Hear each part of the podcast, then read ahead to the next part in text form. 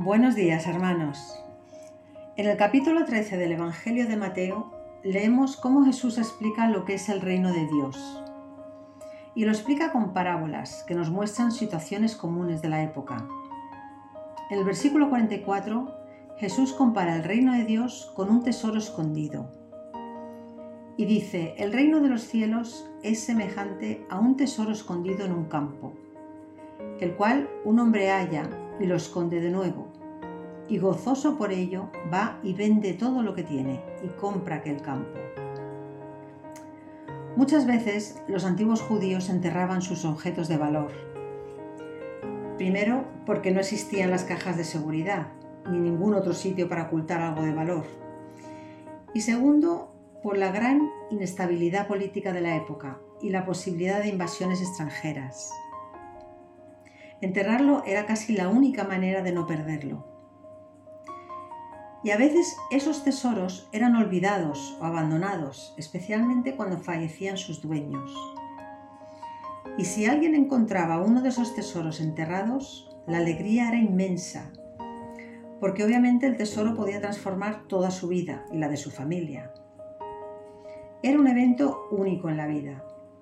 Y Jesús compara el gran valor que tiene encontrar ese tesoro con el inmenso valor que tiene encontrar el reino de Dios, que también tiene el poder de transformar la vida entera.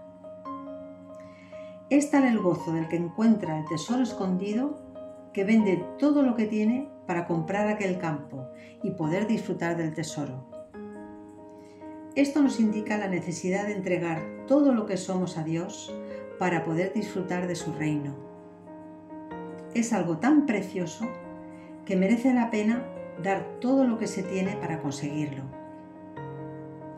La siguiente parábola es parecida a esta, porque nos habla de un mercader que encuentra una valiosa perla y también vende todo lo que tiene para comprarla. Versículos 45 y 46 dicen, también el reino de los cielos es semejante a un mercader que busca buenas perlas que habiendo hallado una perla preciosa, fue y vendió todo lo que tenía y la compró. En la época de Jesús, las perlas tenían un gran valor, incluso más que los diamantes de nuestra cultura. Eran muy escasas y de ahí su preciosidad. Jesús compara el reino con una perla preciosa, algo que merecía la pena atesorar y entregar todo para poder tenerla. Con estas dos parábolas, la del tesoro escondido y la perla de gran precio, Jesús nos enseña principalmente cómo debemos valorar el reino de los cielos. Sin embargo, también nos hablan de diferentes formas de encontrar ese reino. Algunos encuentran el reino por casualidad, igual que el hombre en el campo. No lo buscan, pero se lo encuentran. Esto puede ocurrir quizás en medio de circunstancias difíciles o por alguna experiencia que les transforma, otras personas, sin embargo, tardan más y recorren varios caminos espirituales durante años antes de encontrar a Jesús. Igual que le ocurrió al mercader, que buscaba incansablemente la perla más costosa.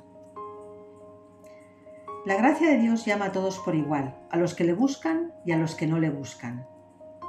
Lo importante es reconocer el tesoro cuando tropezamos con él, saber valorarlo y apreciar el gran regalo que es. Valorarlo implica que Cristo es más importante que todas las cosas que amamos y queremos en esta vida. El problema es que muchas veces estamos cautivados por las cosas de este mundo y el reino de Dios desaparece de nuestra vista. En consecuencia, no estimamos las gracias espirituales de Dios como se merecen.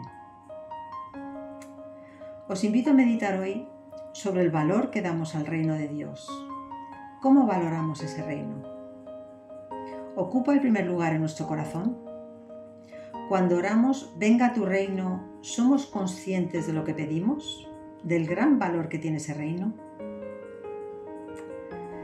Bendiciones hermanos, espero que paséis un día maravilloso con el Señor. Hasta pronto.